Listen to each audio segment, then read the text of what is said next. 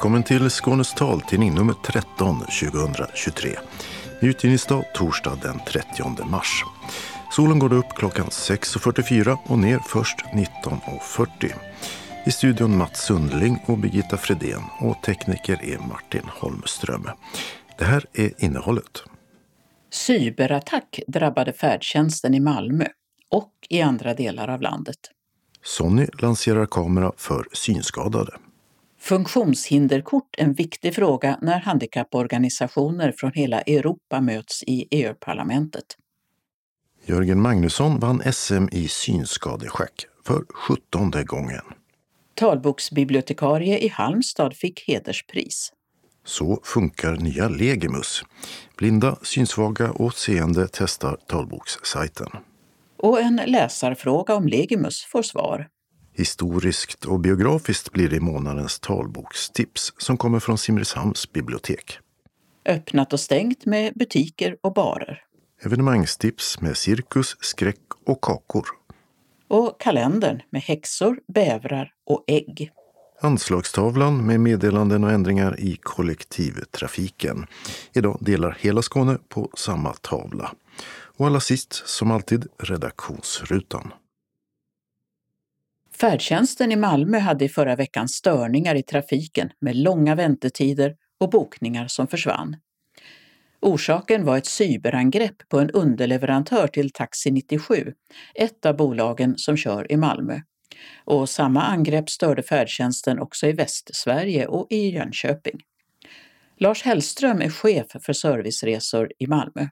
I måndags i förra veckan så upptäckte vi vid sjutiden på morgonen att det hade skett någon form av dataintrång hos en av våra trafikleverantörer som har gjort att de inte kunde skicka ut sina köruppdrag till fordonen. Och vad fick det för verkningar på färdtjänsten i Malmö? Den påverkades ju till viss del och som väl var så var det, om man kan tycka sig så, så drabbade det, det taxibolag som har minst fordon hos oss. Som gjorde att man fick dels gå över och jobba manuellt, vilket också då blir problematiskt eftersom då tar ju allting så mycket längre tid att få ut köruppdrag till fordonen. Vi hörde att ni fick använda radio istället för I T-systemen för att få ut körningarna.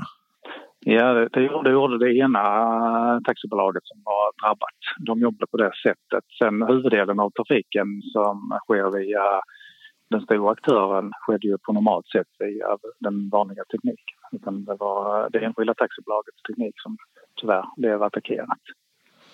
Hur mycket förseningar blev det?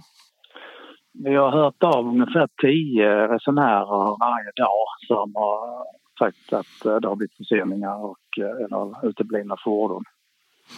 Och det här cyberangreppet, vad var det som slogs ut egentligen?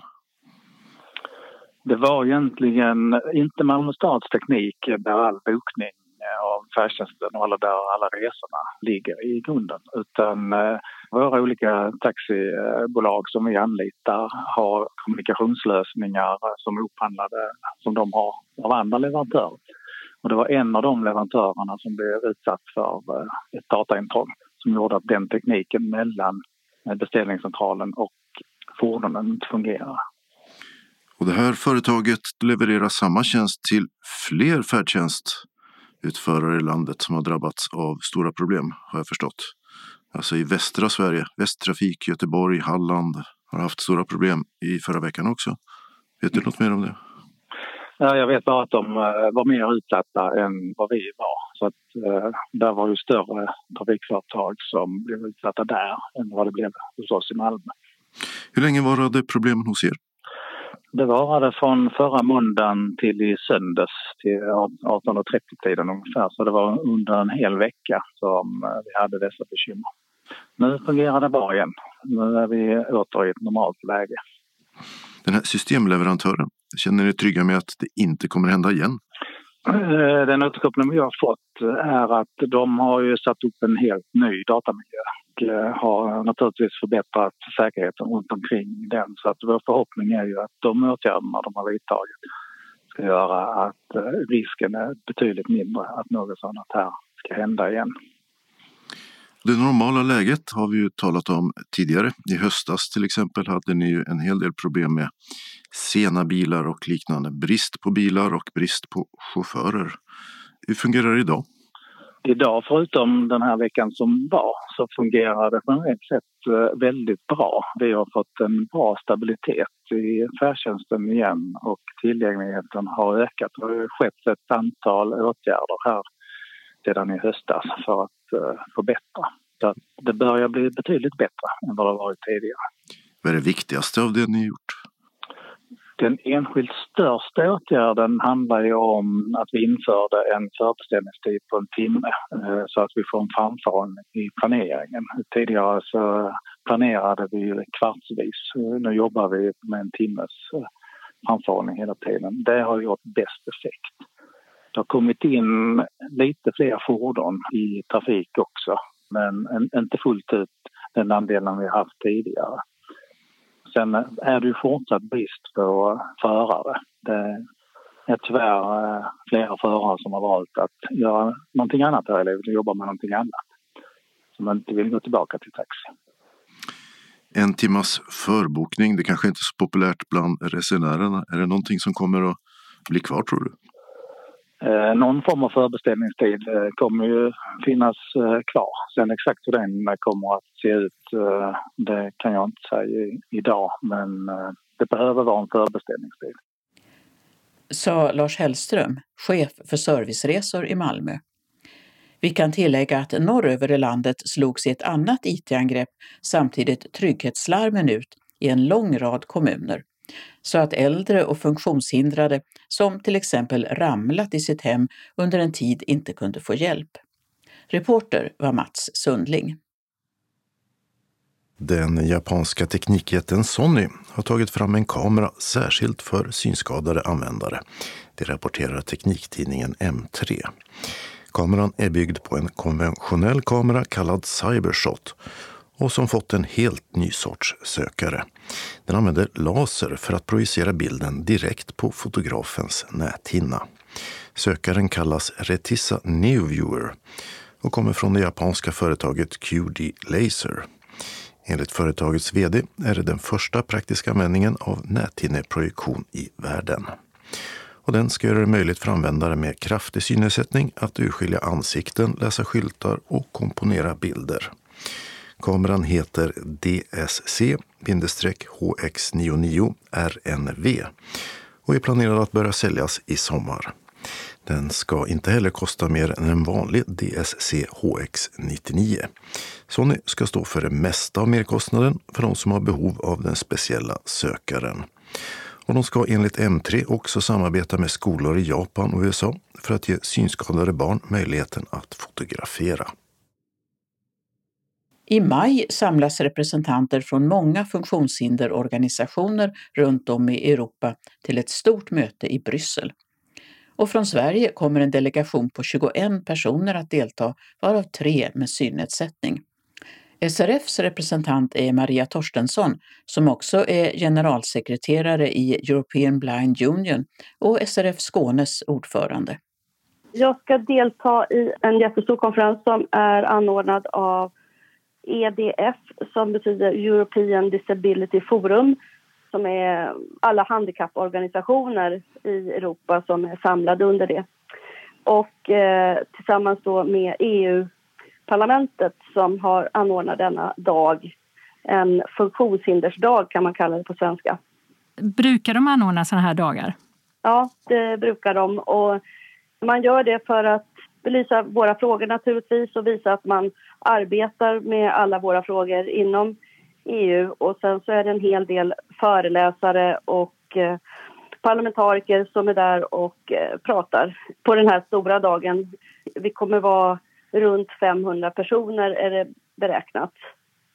Och att det är ett kommande E U-val på gång, spelar det roll? Ja, det gör det naturligtvis.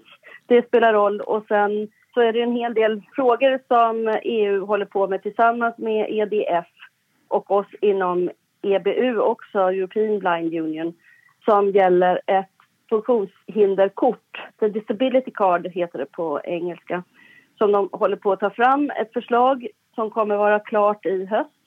Det här har man hållit på med i några år, men nu så börjar det närma sig slutet.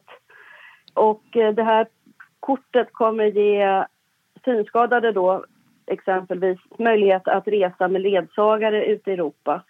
Man kommer kunna få bättre möjligheter att komma in på aktiviteter med ledsagare och så vidare.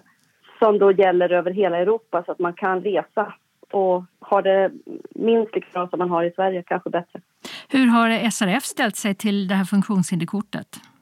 Vi tycker att det är positivt och tycker att det är bra att man eh, tar fram det.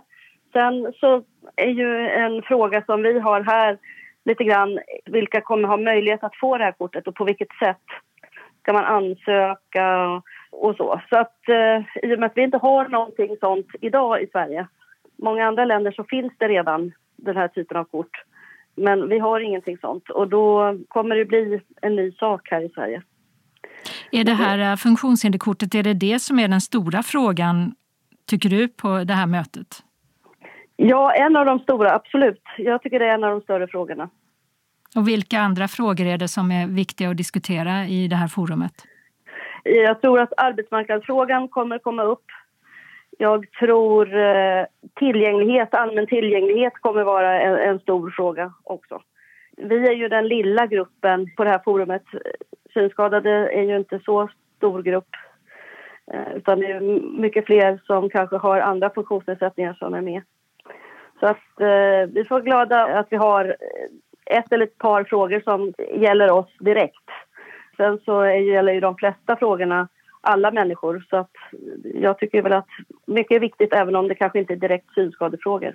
Och Maria Torstensson kommer också träffa minst två svenska E U-parlamentariker under de tre dagar som hon är i Bryssel för att prata om synskadefrågor. Förutom Maria Torstensson är också Tina Noomi Södergren från Independent Living och Frida Kalander från Unga med synnedsättning med. Så vi kommer vara tre stycken synskadade i den här delegationen och det är ju väldigt, väldigt bra egentligen. Och jag är jätteglad att jag ska åka dit tillsammans med den här gruppen och med Tina då och Frida som båda två är erfarna och eh, har varit med på den här typen av tillställningar tidigare. Så att det ska bli väldigt spännande. Det sa Maria Torstensson, S R F:s representant på konferensen som är den tjugotredje maj i Bryssel. Och nästa E U-val är tjugo tjugofyra. Reporter Åsa Kjellman Erisi. Han har gjort det igen. För sjuttonde gången är Jörgen Magnusson svensk mästare i schack för synskadade. Och han är nöjd och glad, men erkänner att det kändes allra mest första gången han vann. Alltså jag tror nog att första gången, tror jag, då kändes det nog mest första och andra. Då var jag ju bara sexton, tror jag, när jag vann första gången och sjutton andra. Och då var det ju lite mindre marginal mellan mig och mina konkurrenter. Det var mer jämnt. Spelta på den tiden. Jörgen, ta oss tillbaka till Söderhamn i helgen och, och finalen då. För det blev ju väldigt spännande till slut. Eller hur? Ja, ja, ja och eh, en mycket duktig spelare, Tage Johansson, som är regerande juniorvärldsmästare. Och vi spelade då tio minuters parti. Vi hade spelat remi i vårt inbördes parti. Jag Förklara för alla som inte vet vad remi är, vad det är. Ja, det är oavgjort. Eh, och det kan man komma överens om faktiskt. Att man säger att ja, ställningen är lika, jag bjuder remi. Vi ser inga sätt att komma vidare. Och, och det var så jag bjöd remi, som det heter, och Tage tänkte ett tag och eh, accepterade. Men om man hade spelat vidare så hade det varit jag som hade fått kämpa eh, för att hålla ihop det. Men, men det kanske jag hade lyckats med, jag kanske till och med hade kunnat vinna. Men jag tyckte att det var Tage som hade mer smak, helt klart, i det partiet. Men sen slog du honom? Ja, sen vann jag ganska enkelt faktiskt. Men du, eh, du är den i landet som har flest S M-titlar av, mm. av alla spelare. Hur överlägsen är du? Ja, eh, det, alltså om vi ser att det skiljer fyrahundra poäng i rating mellan mig och den som är tvåa i Sverige ungefär. Du, hur mycket spelar du då för att bli så här bra? Numera spelar jag ganska lite. Jag har ju spelat professionellt under ja, Men när jag var tjugo till tjugofem, det var ju för länge sedan då.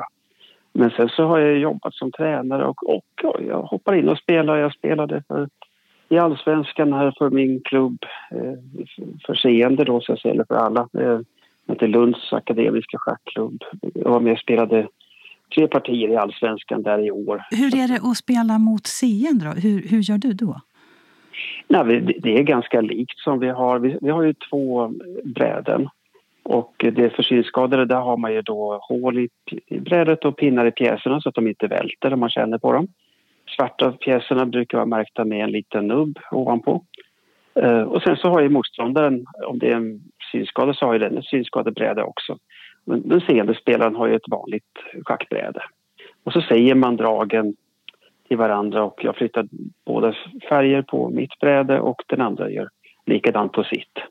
Så att, och sen har vi en pratande schackklocka som man kan lyssna på med en hörsnäcka då. Du har spelat många internationella turneringar och du har spelat O S och du säger att Sverige har många lovande talanger. Hur kommer det sig, tror du, att Sverige är så framgångsrikt när det gäller schack för synskadade? Det är nog att det måste vara lyckliga omständigheter att det kommer några som samtidigt eh, kommer fram och, och sen också är villiga att ta på sig och driva ett schackförbund till exempel och ordna träningstillfällen. Och sen så har vi ju coachning. Alltså jag jobbar ju som coach åt synskadelandslaget och andra spelare också.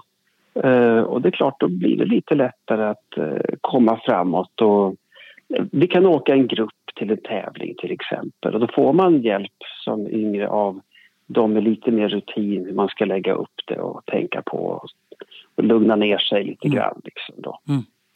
Du, vad har du siktet inställt på nu då när det gäller schacken? Jag ska vara med och hålla i en uppvisning i Kulturhuset i Stockholm tjugoandra april. Då kommer Tage också vara med förresten och vi ska spela lite inför allmänheten och kanske spela mot allmänheten och sådär. Jag la ju ner mitt eget professionella spel nittonhundranittiotvå när jag var tjugofem ungefär. Och sen så har jag råkat hänga med i världseliten ändå.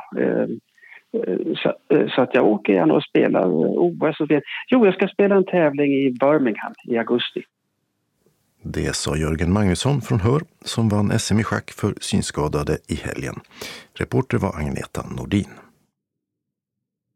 Bibliotekarien Elisabeth Skog i Halmstad fick årets hederspris vid en stor ljudboksgala. Hon prisades för sitt arbete med att höja tal och ljudbokens status i läsfrämjande insatser. Priset delades ut av Synskadades stiftelse på Storytel Awards som hölls i Stockholm i förra veckan. Hon inspirerar människor som lyssnar på litteratur att kunna ta till sig nya böcker, säger Niklas Mattsson, ordförande för Synskadades riksförbund som suttit med i juryn. I motiveringen står det också att hon är en sann eldsjäl. Elisabeth Skog sa när hon tog emot priset att det är jättekul att bli uppmärksammad. Sedan många år har hon en talbokscirkel och träffar där man tipsar om tal- och ljudböcker och får träffa både författare och inläsare. Nyligen lanserades den nya versionen av talbokssajten Legimus efter förseningar och inkörningsproblem. Men hur fungerar sajten nu när den är igång? Vi har pratat med både synskadade och seende användare. Och börjar med taltidningens kanslist Carla Perez Darse Novitski som är blind.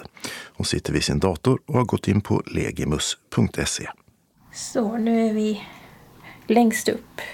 Eh... Gå till sökfältet. Om man pilar ner så, och då är det de här två länkarna till, för att kunna gå direkt till söksidan och huvudinnehållet. Besöklänk, huvudmeny, navigeringsregion. Besöklänk, länk till startsida. Togga navigationknapp minimerad. Aha, det finns också en, en slags uppfällbar meny som jag kan klicka på. Där får jag fler alternativ som... Där kan du gå till hem, sök, avancerad sök och nu har du hamnat på barn och unga. Ja, du har ju barn. Så det är, ja. Sök här, punkt, punkt, punkt. Skrivfält.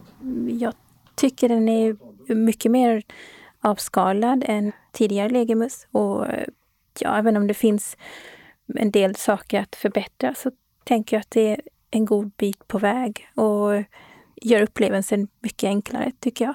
Och om du säger att det är en god bit på väg, vad är det som inte är framme i mål?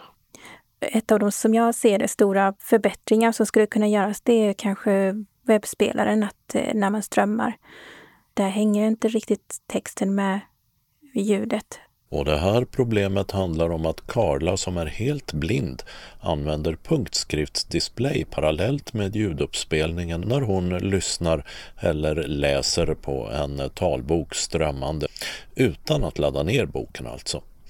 Men hur är det i övrigt? Ja, i stora drag så tycker jag den funkar ganska smidigt. Enkelheten gör upplevelsen ganska bra.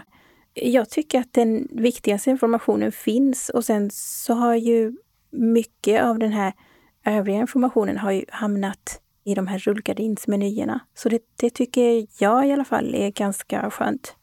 Att inte behöva liksom, eh, pila sig igenom en massa eh, länkar som man kanske inte har sådär jättestort behov av. Mona Olsson i Kävlinge är synskadad talboksläsare med synrester och har precis som Karla ett speciellt problem, nämligen nedladdning till minneskort som för hennes del än så länge delvis förmörkar användningen av den nya Legimus-versionen. Jag försökte några gånger själv, men jag fastnade. Så jag ringde M T M och fick hjälp av en väldigt kär tös. Jag fick ringa en gång till, och så skickade hon ett mejl med instruktioner som jag kunde följa. Men det är så omständigt så att jag tycker det är lite trist att det ska vara så omständigt. Man lär sig med tiden. Men, men om du jämför med den gamla varianten, vad är det som är besvärligare? Nu kan jag ju den gamla, men den är inte fullt så besvärlig som den här. För det är så många runder och omgångar man ska klicka hur många ställen som helst, och så ska man komma ihåg vad boken heter. Och det är inte lätt, det lättaste när man är gammal. En lång boktitel. Ja, det är så jag känner det. Det är, det är för komplicerat. Är det någonting som är bra med den då? I vissa fall, om man har en Victorider och lägger boken i bokhyllan, så hamnar den på Victorider. Då kan man läsa den där. Men eftersom jag vill ha ner det på minneskort, så måste jag följa instruktionerna. Men du säger att eh, man lär sig väl. Tror du att du kommer att göra det? Ja, ja, det, det gör jag. Jag får hålla på ett tag sen, så lär jag mig. Khaleda Mairi, som arbetar på taltidningen och är helt blind, sammanfattar sin bild av den nya Legimus-sajten så här. Bra, de har rengjort sidan och gjort eh, flera rubriker. Sorterat lite och rensat lite. Men eh, jag kan säga att först på hemsidan, det är svårt att hitta mina sidor. Man måste öppna den här rullgardiner först och logga in på mina sidor. Den här knappen måste vara på hemsidan direkt. På allra första sidan? Ja, det viktigaste knapp på sidan.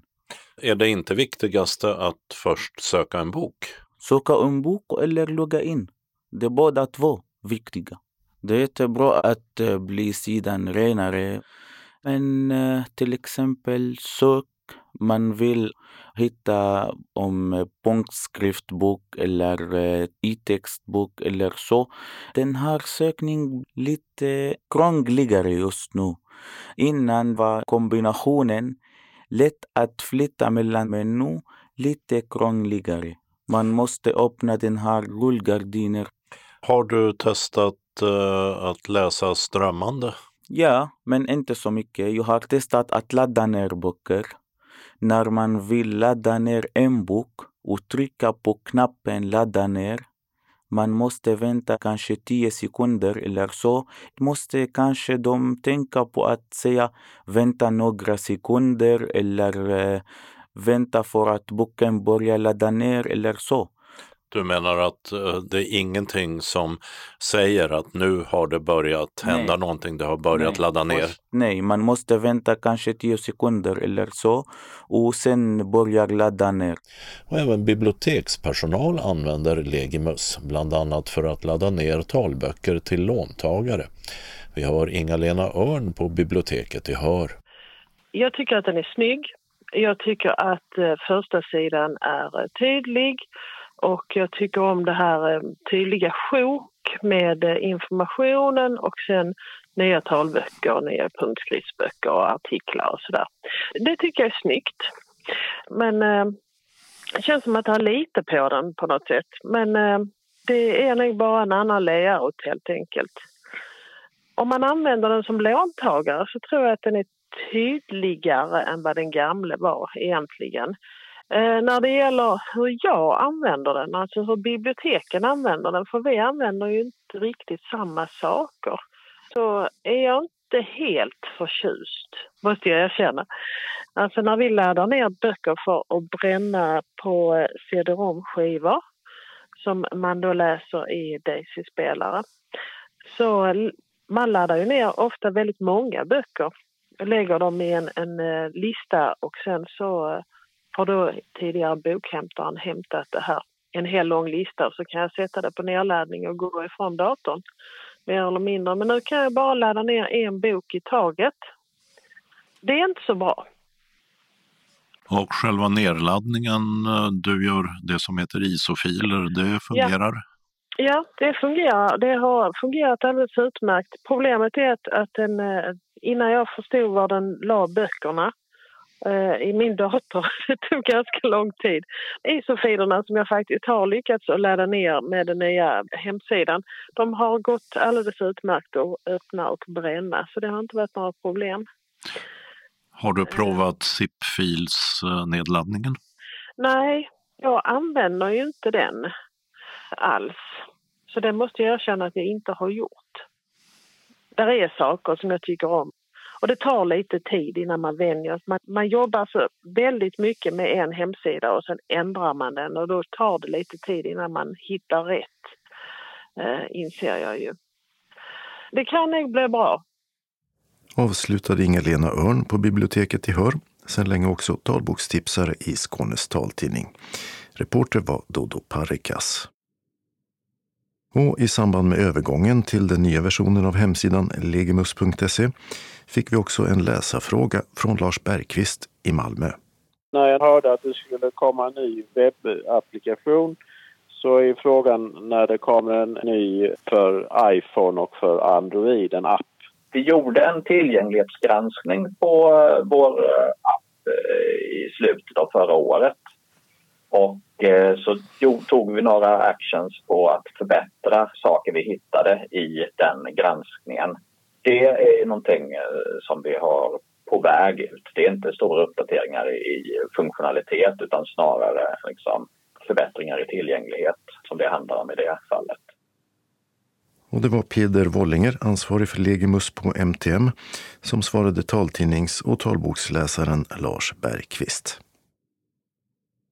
Månadens talbokstips bjuder på både historiskt och biografiskt. De kommer från Simrishamns bibliotek och tipsarna Erika Svan, Rosie Kosma och Jakob Haväng som får börja. Mitt första tips är Blir du ledsen om jag dör av Nicolas Lunabba. Det är en käftsmäll mot hela samhället. Blir du ledsen om jag dör var kanske förra årets allra viktigaste bok. Till vardags är författaren Nicolas Lunabba ungdomsledare och verksamhetsansvarig för organisationen Hela Malmö som arbetar för att skapa ett bättre levnadsförhållanden för människor i utsatta områden i Malmö med fokus på barn och unga. Med sitt hyllade sommarprat i P ett tjugohundratjugoett uppmärksammades han för sitt mänskliggörande av unga som hamnar i våldsspiraler. Hans arbetssätt, syn på socialt arbete och visioner har nått ut nationellt och internationellt och blivit inspiration för andra och bidragit till ökad trygghet i de områden han verkar. Hösten tjugohundratjugotvå debuterade han som författare med en av årets mest uppmärksammade böcker, Blir du ledsen om jag dör? Där bygger han vidare på sommarpratet och på sin egen historia och mötet som förändrade allt. Nicolas hade länge arbetat med ungdomar och var van vid att fånga upp dem och få dem att lita på honom. Men han hamnade i ett svårt läge när en av pojkarna, en charmig, bråkig basketkille vid namn Elijah, hade bitit sig fast och krupit in under huden på honom. Det hotade att rasera de murar och den professionella distans som han hade byggt upp. Elijah växer upp i utsatta området Nydala i Malmö och riskerar att dras in i gängmiljön. Han är en stjärna på basketplanen men lever med missbruk i sin hemmiljö. Han är utåtagerande och stökig och hamnar ofta i bråk. Och mot sin vilja låter Nicolas pojken flytta in hos sig. Det är ju dömt att misslyckas såklart. Det är ett beslut som ska komma att förändra allting för de båda. Vågar någon av dem släppa in en annan människa som nära och riskera att bli sårad igen? Nicolas blottar i boken inte minst sin egen svaghet. Det hela utvecklar sig till en berättelse om två människor som får uppleva kraften att bli sedd av den andra och om sorg, hopp och förvandling. Det utspelar sig till bakgrund av ett samhälle som håller på att trasas sönder, där unga människor involverade i våldsspiraler dör i onödan. Det är en bitvis ursinnig text, men också rörande och bitvis komisk. Det finns en poetisk rytm i Lunabbas språk utan klyschor. Vreden i Lunabbas text, den kväver all sentimentalitet och resultatet det blir en anklagelseakt, en skoningslös skildring av vårt svek. Och samtidigt ger den hopp om att saker och ting faktiskt går att förändra. Årets viktigaste bok. Ja. Det är en talbok med text. Och André Nilsson är inläsare och han håller på i åtta och en halv timme nästan. Och boken finns i punktskrift. Nästa tips, det är en tysk roman. Ja, jag vill tipsa om Judith Hermans Hemma. Flerfallet prisbelönad Hemma i Tyskland och har nu äntligen översatts till svenska. Det är en underfundig och djupt humoristisk historia om människors ensamhet och rotlöshet. Det hela börjar i en tråkig lägenhet i mellanstor grå stad någonstans i Tyskland. På ett trist arbete. Längst med löpandet på en cigarettfabrik står en namnlös flicka i tjugoårsåldern. Kvällarna ägnar hon åt att kedjeröka på en balkong med utsikt över en bensinmack. Men så plötsligt öppnar sig dörren mot en ny möjlighet. En dag stöter hon på en underlig äldre man i affären. Han utger sig för att vara trollkarl och frågar henne om hon vill följa med honom hem och lägga sig i en låda för att sedan sågas itu. Ett trolleritrick. Sen erbjuder han henne att följa med honom på en, ett kryssfartyg och turnera runt som hans assistent. Men då tackar hon nej. Eller gjorde hon det? Den egentliga berättelsen börjar först trettio år senare när huvudpersonen plötsligt minns incidenten med trollkarlen och lådan igen. Ett äktenskap och en separation senare så undrar hon nu varför hon inte var rädd den där gången och om hon ändå inte förlorade någonting av sig själv i den där lådan. Hon har nu lämnat stadslivet bakom sig, bor ensam i ett litet hus vid den nordtyska kusten och har börjat jobba i sin brors restaurang. Det är inte så mycket en kvinna på jakt efter ett nytt liv, som på flykt från ruinerna av ett gammalt. Berättaren och läsaren försöker fylla i glappet. Vad är det som har hänt mellan nuet och då? I berättarens närhet bor också hennes bror, som har förälskat sig i en betydligt yngre kvinna med trasig bakgrund. Grannen, en konstnär som flyttat hem till byn efter tre skilsmässor, och dennes bror, en tystlåten grisbonde som aldrig lämnat gården där han föddes. Alla är fruktansvärt ensamma men ändå bundna till varandra av plats och tillfälligheter. De sträcker sig efter varandra utan att nå fram. I storstaden kan man hitta lika, men på landet är man hänvisad till människor som ofta är väldigt olika än själv, som tänker och gör saker annorlunda. Att försöka leva med oförenligheter är en av bokens teman. Kan två personer verkligen mötas? Denna korta, vackra roman vrider och vänder på sina frågeställningar. När övergår behovet av eget utrymme till isolering? Är det möjligt att någonsin finna ett hem? Att vara en människa med andra människor? Hur står man ut i en tillvaro där allt är dömt att gå under? Och kan man ge sitt liv en ny riktning? Och det kan man säga är en ganska kort roman. Den är inläst av Britt Ronström. Hon håller på i fem timmar och femton minuter ungefär, och boken finns också i punktskrift. Och nästa tipsare här på Simrishamns bibliotek är en ny tipsare. Rosie Kosma, vem är du? Jag är bibliotekarie i Simrishamn sedan tjugofemton. tjugosexton eller tjugosjutton har jag börjat jobba med Boken kommer här i kommunen. åker ut och träffar låntagare i deras hem? Ja, och vi har mycket bra kontakt med äldreboendena. Och med talboksläsare kanske då också? Ja. Och du har två böcker du ska tipsa om. En har en historisk bakgrund under andra världskriget. En australisk författare. Ja, första boken är De som överlevde av Kelly Rimmer. En talbok med text inläst av Martin Bondeman. elva timmar och fyrtiofem minuter lång. Den är en hjärtkärande livshistoria om kärlek, hopp, sorg, förlust, överlevnad, motstånd i en mörk tid.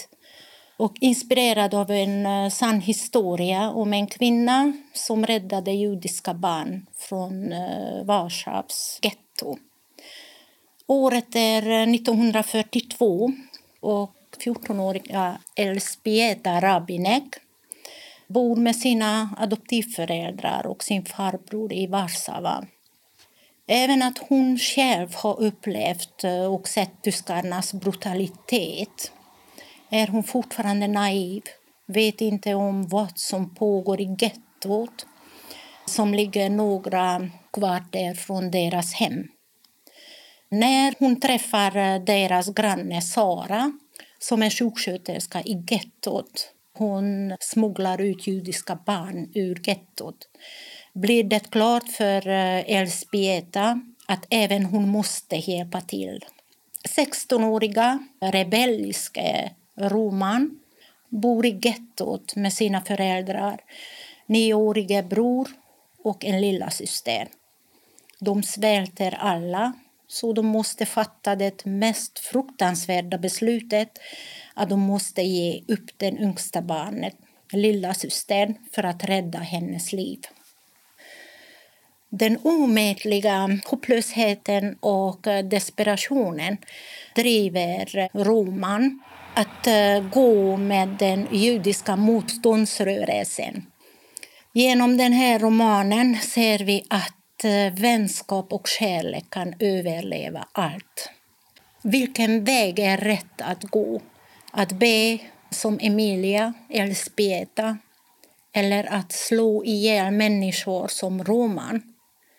Kan man ändra saker genom krig, våldsamhet eller motattacker? Mm. Du gillade den? Den är fängslande. Mycket bra skriven. Man känner, man är tillbaka i tiden. Man är där. Och den handlar om val, kan man säga. Och din nästa bok är en självbiografi där en prins har gjort ett val om att berätta allt. Förra årets kanske mest uppmärksammade bok som nu finns som talbok. Den brittiska prinsen Harrys bok, Den andra. Den andra är en självbiografi, en talbok med text inläst av David Zetterstad. nitton timmar, elva minuter lång. Harry i sin självbiografi berättar om sin mamma, prinsessan Diana. Om sorgen efter hennes död, om hans relation med hans pappa och hela kungafamiljen. Konflikterna mellan hans bror, prinsen William. Han berättar om hans känslor. Hur blev han förändrad? Sorgen har förändrat honom. Han hade svårigheter i skolan, var arg och kände sig ensam.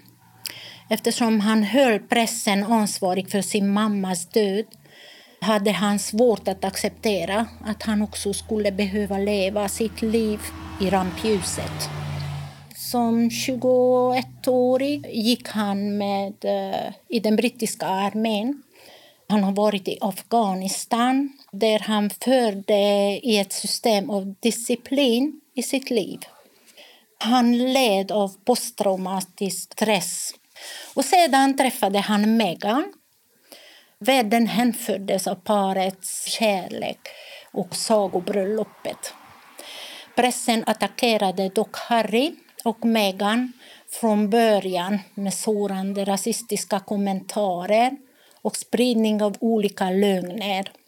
När Harry såg sin frus lidande och deras mentala och psykiska hälsa försämras. Harry hade inget annat alternativ än att lämna sitt hemland innan historien upprepade sig. Under århundradenas lopp var det inte många som vågade lämna kungafamiljen. Den sista som försökte var Harrys mamma, prinsessan Diana. Boken presenterar den smärtsamma processen av introspektion och kämpande förståelse. Kärlekens eviga kraft som övervinner sorg ger en inblick i deras och kungahusets liv. Jag ser boken som en krigshandling mot familjen. Här har jag valt ett citat från boken. Jag var tjugo år när jag första gången hörde historien om vad pappa påstås ha sagt till mamma. Dagen för min födelse. Underbart! Nu har du gett mig en arvinge och en reserv. Mitt arbete är gjort. Ett skämt. Förmodligen. Å andra sidan, minuterna efter att ha levererat detta komiska stycke sades pappa ha gått iväg för att träffa sin flickvän. Så många sanna ord har sagt på skämt. Prins Harry. Mm. A hair and a spare, som det heter på engelska. Reserve mm. till kronpristiteln. Är det många som har frågat efter den som talbok till exempel? Uh, ja, ganska många som är uh, intresserade av uh, kungahusets dolda liv. Tyckte du den var läsvärd? Det var en mycket bra bok. Mycket bra skriven, genomtänkt. Och eh, spännande hur Harry har öppnat sig till hela världen. Och tipsare nummer tre är Erika Svan som har med sig två tips. En historisk berättelse och en självbiografisk, om jag förstod det rätt. Blir Feel Bad som du gillar den här gången också? Ja, inte riktigt. Ibland får man lite för mycket av det hemska. Så att då behöver man välja någonting som är kanske lite trevligare att läsa. Även ifall det bygger på kanske hemska historier i grunden. Mm. Men då vill jag börja tipsa om en bok som heter Haven som skiljer oss åt. Och den är skriven tjugohundratjugoett av Jill Thompson. Den här boken börjar när femåriga Jack och hans mamma tar skydd under köksbordet hela natten i London. Året är nittonhundrafyrtioett och staden bombas av tyska flygplan. Nästa dag går Jack till skolan som vanligt, men hemma i trädgården briserar en bomb. Mamman överlever den här smällen men tappar minnet och irrar iväg så långt bort så att varken hon själv eller någon annan vet vem hon är eller var hon hör hemma. Hon hamnar på sjukhus och Jack hamnar på barnhem. Åren går och när mamman till slut dödförklaras så blir Jack erbjuden en bättre framtid i Australien. Han slutar aldrig hoppas på att mamman en dag ska hitta honom igen. Speciellt inte när han inser att han och alla de andra föräldralösa barnen har blivit lurade. För livet i Australien handlar om hårt arbete under slavlika förhållanden. Och det är inte alls den varma soliga tillvaron med apelsiner direkt ifrån träden som de blev lovade. Hemma i London så kommer minnesfragment sakta tillbaka till mamman som har träffat en man och fått nya barn. Men hur ska de lyckas nå varandra igen? Detta är en roman som bygger på verkliga händelser från andra världskriget när Storbritannien hade väldigt många föräldralösa barn efter kriget och Australien såg ett stort behov av att bygga upp landet och öka sin befolkning. Och boken är Jill Thompsons debut och hon har skrivit två böcker efter denna som också är läsvärda. Och Haven som skiljer oss åt ska vi säga, det är en talbok med text och Anna Dubbling har läst in den och hon håller på i elva timmar. trettiotvå minuter exakt. Den andra boken har en självbiografisk utgångspunkt, har jag förstått. Yeah. Skriven av en ganska känd svensk-iransk journalist. Alltså född i Iran men verksam i Sverige. Ja, yeah. Och den här boken heter Glaspojken och är skriven av Sanjar Adami tjugohundratjugoett. Den är också skriven.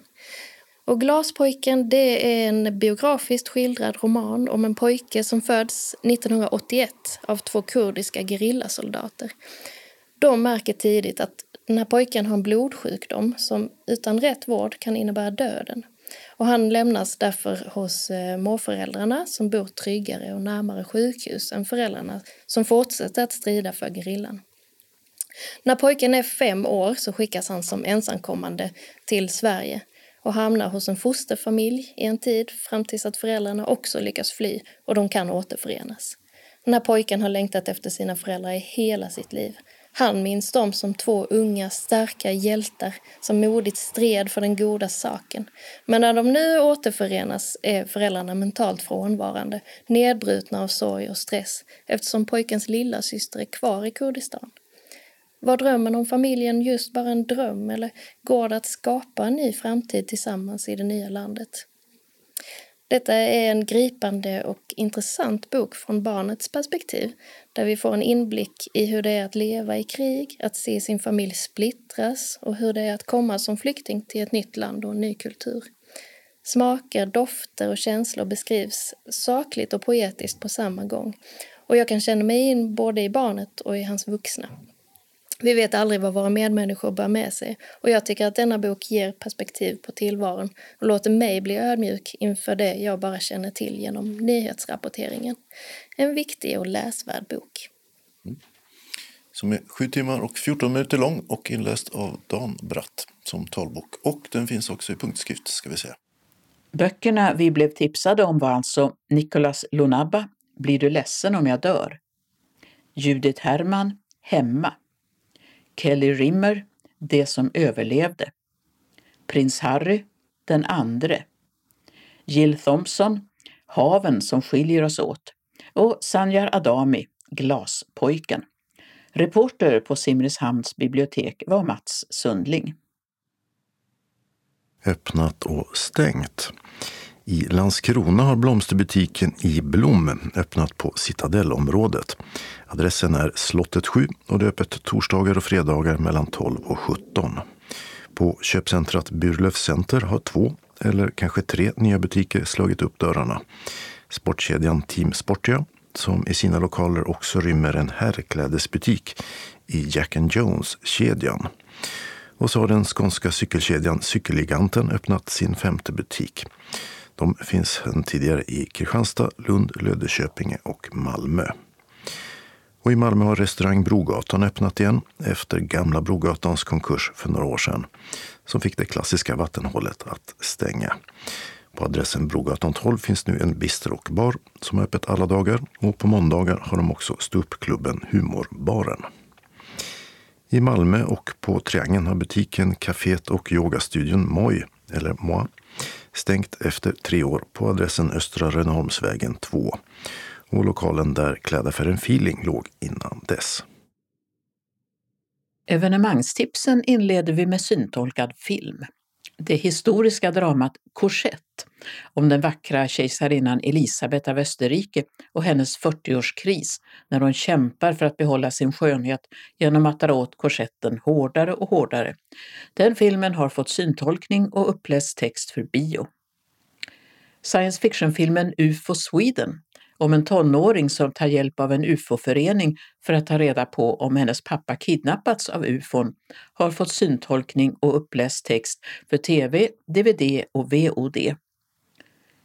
Filmen Sockerexperimentet om de experiment som gjordes på personer med funktionsnedsättningar på Vipeholmsanstalten i Lund för att ta reda på hur karies uppkom. Den filmen har vi berättat om tidigare och den har nu också fått syntolkning och uppläst text för hemmabruk. Och syntolkningarna finns som vanligt att hämta i appen Movitalk. Syntolkning punkt nu syntolkar Malmö Stadsteaters premiäruppsättning på nyrenoverade Hipp, en midsommarnattsdröm, skärtorsdagen den sjätte april. På Malmö Opera har fallet Makropolos premiär lördagen den första april och ges sen till den tredje maj. Operan av Leos Janáček handlar om drömmen om evigt liv och sjungs på tjeckiska med svensk textning. Syntolkning punkt nu syntolkar föreställningen den tjugotredje april.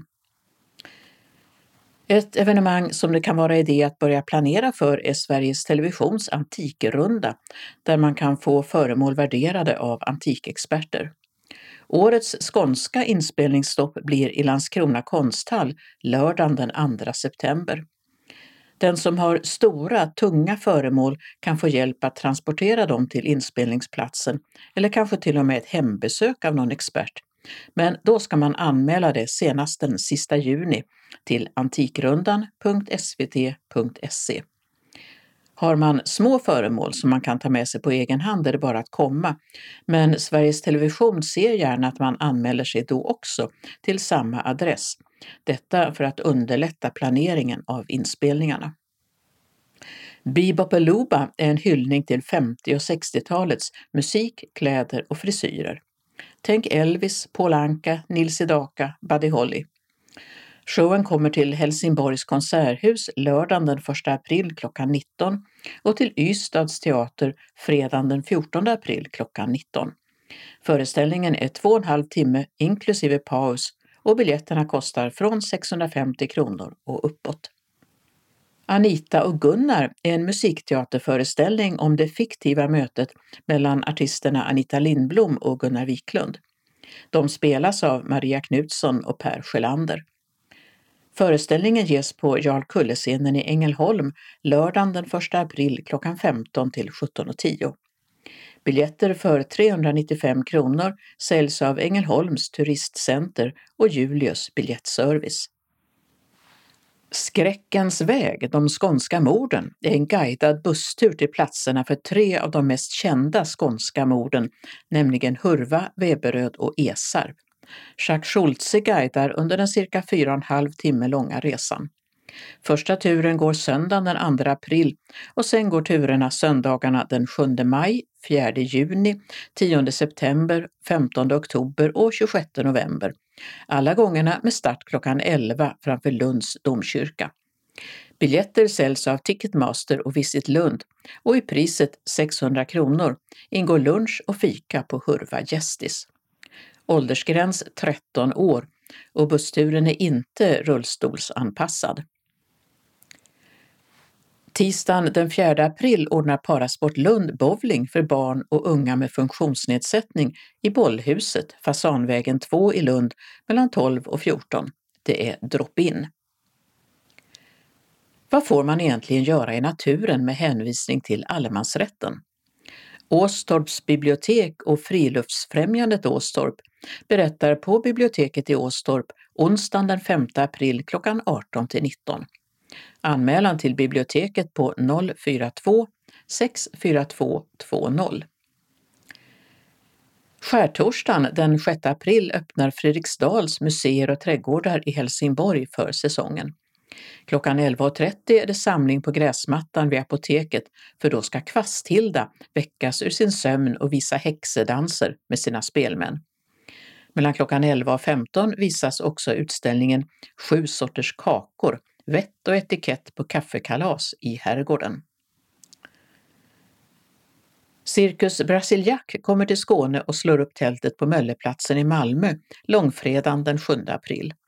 Där blir det totalt tretton föreställningar till och med den sextonde april. Den artonde och nittonde april står cirkustältet i Mästers park i Lund och från den tjugoförsta till tjugotredje april ges totalt fem föreställningar vid Muskötgatan i Helsingborg. Cirkusen är djurfri och biljetter för mellan tvåhundrafemton och trehundrasjuttiofem kronor säljs av Ticketmaster. Långfredagen den sjunde april är startdagen för konstrundorna runt om i Skåne, som i de allra flesta fall pågår till och med söndagen den sextonde april. Rysslandskännaren Gudrun Persson ger en bakgrund till Rysslands angrepp mot Ukraina på Lunds stadsbibliotek tisdagen den elfte april klockan arton till nitton. Det handlar om Rysslands drivkrafter och konsekvenserna för oss. Föreläsningen ingår i programserien Gränser. Det är fri entré och ingen föranmälan. Hässleholms jazzklubb ordnar konsert med sångerskorna Amanda Ginsburg och Lovisa Jennervall tisdagen den elfte april klockan nitton och trettio till tjugoett och trettio i Blå salongen i Hässleholms kulturhus. Nordic säljer biljetter från tvåhundrafemtio kronor. Biljettinformation. Syntolkning nu noll tre ett tre sex noll åtta fyra fyra fem. Julius noll sju sju fem sju noll noll fyra noll noll. Ticketmaster noll sju sju ett sju noll sju noll sju noll. Nortic noll fyra fem fem sex ett nio sju noll noll. Malmö Opera noll fyra noll tjugo åttiofem noll noll. Ängelholms turistcenter noll fyra tre ett åtta två ett tre noll. Helsingborgs konserthus noll fyra två tio fyrtiotvå åttio. Fredriksdals museer och trädgårdar noll fyra två tio fyrtiofem noll noll. Ystad teater noll fyra elva fem sju sju ett nio nio. Malmö stadsteater noll fyra noll tjugo åttiosex tio. Kalendern för vecka fjorton tjugohundratjugotre inleds måndagen den tredje april, då det är femtio år sedan det allra första samtalet med en handhållen mobiltelefon ringdes från en gatukorsning i New York. Telefonen vägde runt ett kilo och batteriet räckte cirka tjugo minuter. Den tidigare socialdemokratiske finansministern Allan Larsson fyller åttiofem år.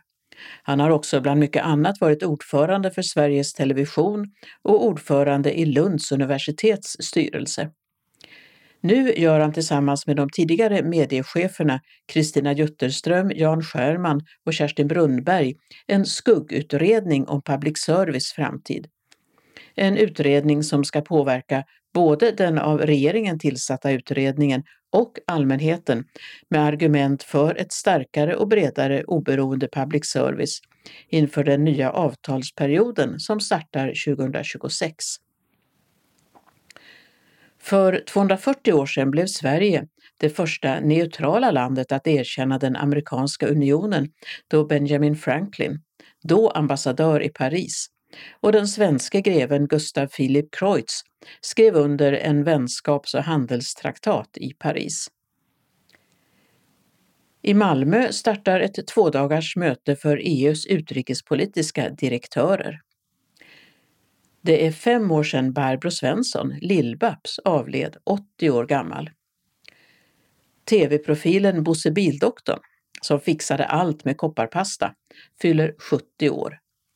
Ferdinand och Nanna har namnsdag. Tisdagen den fjärde april är det femtiofem år sedan den amerikanske medborgarrättskämpen Martin Luther King mördades i Memphis. Efter två månader greps James Earl Ray för mordet och dömdes till nittionio års fängelse. Han avtjänade trettio år innan han avled i fängelset. Det har ifrågasatts om han verkligen var mördaren eftersom det finns mycket få bevis. För femtio år sedan invigdes skyskrapekomplexet World Trade Center på Manhattan i New York. De byggnader som sedan förstördes i terroristattentatet den elfte september tjugohundraett. Det är den internationella dagen för minor och minröjning, en F N-dag. Och vi kan gratulera Marianne och Marlene på namnsdagen. Onsdagen den femte april har Irene och Irja namnsdag. I det kristna påskfirandet är det dymmelonsdag, då kyrkklockornas kläppar kläddes in med tyg för att ljudet skulle dämpas under påskens allvarliga tid. Inom judendomen börjar Pesach, en veckolång fest som firas till minne av uttåget ur Egypten och befrielsen från slaveriet där. Ishockey-V M för damer startar i Brampton i Kanada och pågår till den sextonde. Torsdagen den sjätte april har Wilhelm och William namnsdag. För sjuttiofem år sedan undertecknade Finland och Sovjetunionen ett fördrag om vänskap, samarbete och ömsesidigt bistånd. Det blev inte en försvarsallians, men den finländske presidenten Paasikivi ansåg att fördraget var ett sätt att säkra Finlands självständighet gentemot Sovjet. Finland blev inte heller en del av det så kallade östblocket under det kalla kriget. I Skottland firas Tartan Day till minne av att det var denna dag år trettonhundratjugo som femtioen skotska adelsmän och magnater förklarade Skottland självständigt från den engelska kronan. Det är skärtorsdag. Beteckningen kommer från det gamla ordet för ren och syftar på att Jesus tvättade lärjungarnas fötter inför den sista måltiden. I folktron är det dagen då häxorna flyger till Blåkulla för att dansa med djävulen. Idag kan man se en och annan påskkärring modell mindre på stan. Det är den internationella sportdagen för utveckling och fred, en F N-dag. Stefan Gerhardsson, ena halvan av komikerduon Stefan och Christer, fyller sextiofem år. Fredagen den sjunde april är det världshälsodagen, instiftad till minne av att Världshälsoorganisationen, W H O, grundades detta datum för sjuttiofem år sedan. Det är också den internationella bäverdagen för att uppmärksamma bäverns stora betydelse för den biologiska mångfalden. Bävern återskapar våtmarker genom de översvämningar som deras dammbyggen orsakar, och det gynnar fåglar och insekter. Å andra sidan kan skog ta skada av översvämningarna. Det är långfredag, dagen då Jesus korsfästes, och ända fram till nittonhundrasextionio var det enligt lag förbjudet med offentliga tillställningar denna dag. För sjuttio år sedan valdes Dag Hammarskjöld till F N:s generalsekreterare. Sångerskan och skådespelerskan Eva-Britt Strandberg fyller åttio år. Irma och Irmelin har namnsdag. Lördagen den åttonde april har Nadja och Tanja namnsdag. Det är påskafton och äggkonsumtionen i landet fördubblas. Det är också surdegsdagen för den som föredrar ägget på en surdegsmacka. Det är även romernas nationaldag. Journalisten Bengt Alsterlind, som ledde barn- och ungdomsprogrammet Hajk i Sveriges Television i drygt trettio år, han fyller åttio år. Den brittiske musikern och skådespelaren Julian Lennon fyller sextio år. Han är son till Beatles-medlemmen John Lennon och hans första hustru Cynthia. Det är femtio år sedan den spanske konstnären Pablo Picasso avled vid nittioett års ålder och tio år sedan järnladyn Margaret Thatcher avled vid åttiosju års ålder. Söndagen den nionde april är det påskdagen, då Jesus enligt den kristna läran återuppstod från de döda, en dag för fest och glädje och allmän flaggdag i Sverige. I Danmark är det minnesdagen av den tyska ockupationen nittonhundrafyrtio. Flaggorna hissas på halv stång fram till klockan tolv för att sen hissas i topp. I Finland är det finska språkets dag. Otto och Ottilia har namnsdag. Anslagstavlan för hela Skåne börjar med att S R F Malmö Svedala bjuder in hela Skåne till syntolkad filmvisning torsdag den tjugonde april klockan arton. Nu drar vi äntligen igång. Ni ska se Bränn alla mina brev i regi av Björn Runge. Handlingen. Efter ett gräl med sin fru inser Alex Schulman att han måste ta itu med sin vrede. En ilska som gått i arv i generationer. Släktens alla konflikter tycks börja hos en och samma person, morfar Sven Stolpe. Bränn alla mina brev är den sanna berättelsen om Karin Stolpe och hennes familj. Filmen skildrar hennes komplexa relation till maken Sven och hennes passionerade kärleksaffär med Olof Lagerkrans, som inleds under trettiotalet och i de val hon gör påverkar kommande generationer. Filmen är baserad på Alex Schulmans roman med samma namn, en succé som sålt över trehundrafemton tusen böcker. Medverkande är bland andra Asta Kam August, Bill Skarsgård, Gustav Lind, Marika Lindström, Sverre Gudnason och Sonja Richter. Längd en timme och femtiofyra minuter. Du anmäler dig på telefon noll fyra noll tjugofem noll fem fyrtio eller mejla info snabel-a s r f malmo punkt s e senast torsdag den trettonde april, och det är kostnadsfritt. Du tar själv med dig dryck och biogodis. Boka bilen till Wendelsfridsgatan tretton och baksidan i Malmö, så du är framme till klockan arton, och hemresan kan du beställa till klockan tjugo och trettio. För medlemmar utanför Malmö utgår reseersättning från S R F Skåne för resor utanför Malmö när kvittot har skickats in inom tre månader efteråt. Skulle din bil bli försenad eller något annat inträffa kan du ringa Maj-Britt Ryman på telefon noll sjuttio tre tjugofyra sextiosex noll nio. Du kan också ringa Mikael Werngren på noll sjuttiosex ett nittioett noll fyra sextiosex. Någon av oss stannar kvar tills alla fått sina färdtjänstbilar. Välkomna till filmvisning, hälsar styrelsen S R F Malmö Svedala. S R F Skåne bjuder in till årsmöte. Lokalföreningarnas ombud, distriktsstyrelsen, valberedningen samt revisorerna kallade till S R F Skånes representantskap enligt nedanstående. Plats Hotell Statt på Fryckholmsgatan tretton i Hässleholm lördag den tjugoandra april klockan tio till femton och trettio. Förmiddagskaffe serveras från nio och trettio, eftermiddagskaffe femton och trettio och hemresa kan beställas till tidigast klockan sexton. Medlemmar som inte är kallade inbjuds att närvara på representantskapsmötet. Medlemmar som inte är kallade har bara närvarorätt. Representantskapsmötet kan i undantagsfall bevilja en närvarande yttranderätt under en specifik punkt. S R F Skåne står för för- och eftermiddagsfika samt lunch. Den enskilde som inte är kallad står för sina egna reskostnader. Den som önskar delta måste anmäla detta till S R F Skånes kansli på telefonen noll fyrtio sjuhundrasjuttiosju sjuttiofem eller e-posta skane snabel-a s r f punkt nu senast den fjärde april. Vid anmälan ska du uppge om du behöver ledsagare, om du har behov av specialkost, har ledarhund eller om det är något annat som är viktigt för oss att veta. Om du har med egen ledsagare får du själv stå för dennes förtäring som du betalar på plats direkt till restaurangen.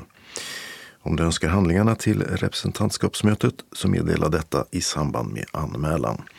Välkommen hälsar styrelsen för S R F Skåne. Den lokala delen av anslagstavlan innehåller inbjudningar och ett antal större förändringar i kollektivtrafiken. Synskadades förening Kristianstad-Bromölla bjuder in sina medlemmar till kursen Gjuta i betong. Torsdag den trettonde april klockan elva till sexton. Vi lär oss blanda en fin betong och gjuter till exempel krukor eller fågelbad med mallar av till exempel virkade dukar eller blad från rabarber. Adressen är Vrångafälla tjugotvå tjugoett vid Immen. Kursledare är Maria Bolin och vi kan vara femtiosex deltagare per tillfälle. Anmäl dig senast den sjätte april till Anita Svensson på noll fyra fyra fem tre tre noll nio. Om hon inte kan svara, var vänlig anmäld till telefonsvararen så ringer hon upp. Det går också att anmäla på anitasvensson ett noll nio snabel-a gmail punkt com. Kostnaden är sexhundrafemtio kronor som betalas efter anmälan som är bindande till bankgiro åttahundranittionio nittiotvå fyrtiofem eller swisha tolv trettiotre sextiosex nittiotre fyrtioåtta. Uppge också namn och vad betalningen gäller. Material och fika ingår i priset. Berätta om du har behov av ledsagare eller matallergi. Varmt välkomna hälsar styrelsen. S R F Kristianstad-Bromölla bjuder också in sina medlemmar till kamratträff. Onsdag den nittonde april klockan fjorton till sexton och trettio i Östermalmskyrkan på Lasarettsboulevarden sex. Eje Bugge och Kalle Turin underhåller oss med dansmusik och tillsammans tar vi en fika. Anmäl dig senast tisdag den elfte april till Anita Svensson enligt ovan. Varmt välkomna hälsar styrelsen. S R F Malmö Svedala välkomnar först till sin dagverksamhet. Måndag den tredje april klockan tretton till femton träffas vi och umgås med lite fika och diskuterar aktuella nyheter samt läser lite ur tidskrifter. Ibland hinner vi även med frågesport. Tisdag den fjärde april klockan tretton till femton och femton blir det bingo och fika. Kaffe och smörgås eller kaka serveras för tio kronor. Och man anmäler sig till kansliet noll fyrtio tjugofem noll fem fyrtio eller info snabel-a s r f malmo punkt se om man tänker komma senast klockan tio samma dag. S R F Malmö Svedala bjuder också in till bastubad. Nästa gång är torsdag den trettonde april på Öresunds Funkis mellan klockan arton och tjugoett. Vi badar bastu tillsammans och de som är modiga nog tar ett dopp. Anmäl dig till kansliet senast klockan tolv samma dag. Om du får förhinder eller har frågor ring Maj-Britt noll sjuttio tre tjugofyra sextiosex noll nio eller Mikael noll sju sex ett nio ett noll fyra sex sex. S R F Malmö Svedala bjuder sen också in till en rejäl räkfrossa.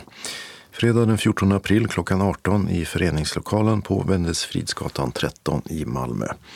Du äter så många räkor du orkar och har lust med. Det blir förstås lite tillbehör också, som bröd, smör, dipsås och majonnäs. Och kanske något mer som passar till. Alkoholhaltiga drycker kommer att finnas till självkostnadspris som betalas kontant på plats. Vatten och lättöl ingår.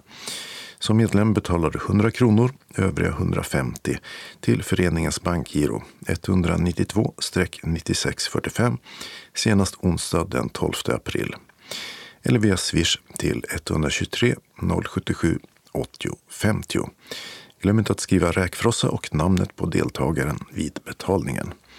Anmäl dig till kansliet senast tisdag den elfte april.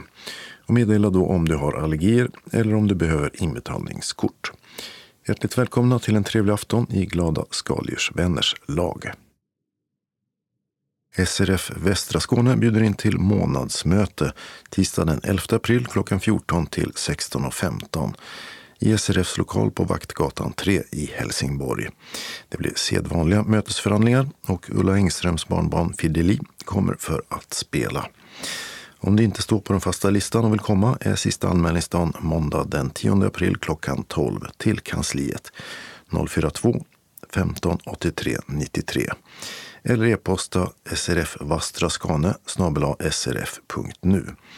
Om du står på den fasta listan behöver du bara meddela om du inte kan komma.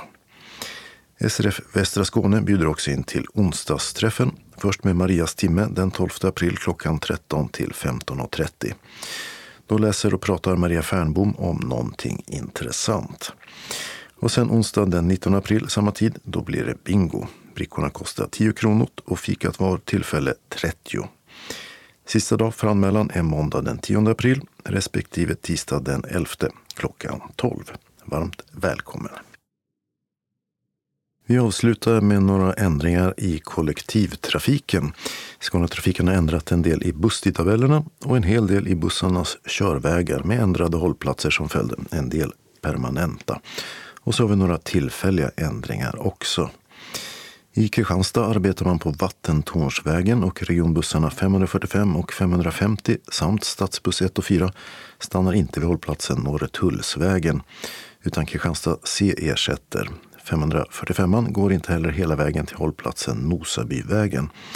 Istället byter man buss på Kristianstad C till linje ett, femhundrafemtioett, femhundrafemtiotvå eller femhundrafemtioåtta. För linje fyra ligger hållplatsen Regionmuseet närmast till som ersättning för den stängda Norretullsvägen. Utanför Hörby började, berättade vi förra veckan, ett arbete på Ringsjövägen som det nu kommit nya bud om. Vägen har visat sig vara öppen i ena riktningen mot Hörby och Kristianstad till. Och dit går nu regionbussarna trehundratrettio, fyrahundrasextionio, fyrahundrasjuttio, fyrahundrasjuttiofyra, Skåneexpressen ett och två liksom nättrafikerna ett till tre som vanligt.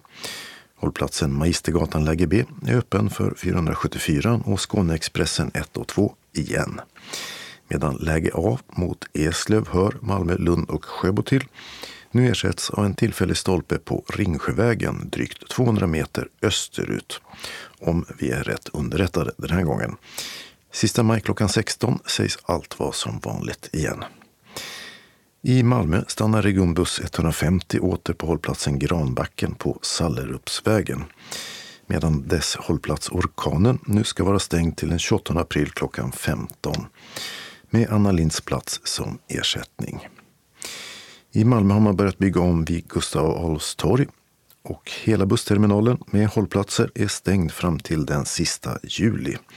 Man ska byta gatstenen mot betongplattor med ledstråk för synskadade bland annat. Och västra delen av torget är till stora delar avspärrat. Busstrafiken kommer att vara påverkad till den artonde augusti. Stadsbusslinje ett har fått nya hållplatslägen längs Stora Nygatan, precis norr om bussterminalen. Nämligen läge R i riktning mot Elinegård och läge S mot Jägersro och Oxie. Stadsbuss fyra kör från samma gata. Där hittar man läge M i riktning mot Malmö C och Segevång och läge R mot Limhamn och Bunkeflostrand. Och linje trettiofem har där nu sitt läge S. Från Lilla Nygatan, söder om bussterminalen, finns nu linje tvås läge U i riktning mot Malmö C och läge T i riktning mot Triangeln, Lindängen och Kastanjegården. Samt linje åttas hållplats läge N i riktning mot Malmö C och Fullryggaren och läge L i riktning mot Triangeln och Lindängen. Och ända till sommaren tjugohundratjugofyra kommer arbeten i Limhamn att vara. Där gräver man i etapper upp gator i Limhamn centrum och har stängt Erikslustvägen och Linnégatan för busstrafik. Linje fyra kör en annan väg mellan Limhamn centrum och Erikslust och stannar inte längre vid hållplatserna Limhamn centrum, Linnéskolan, Västanväg, Rosenvång, Bellevue och Erikslust. Under etapp två av arbetet kommer linje fyra inte heller att stanna vid hållplatserna Fridhemstorget och Skvadronsgatan.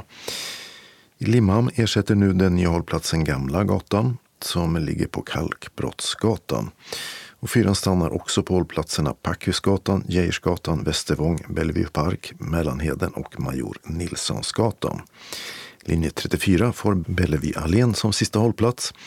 Och den som ska mot Sibbarp och Limhamn kan byta till den nya linje fyrtionio som ersätter trettiofyran, men inte stannar på hållplatserna Västanväg, Linnéskolan och Limhamn centrum.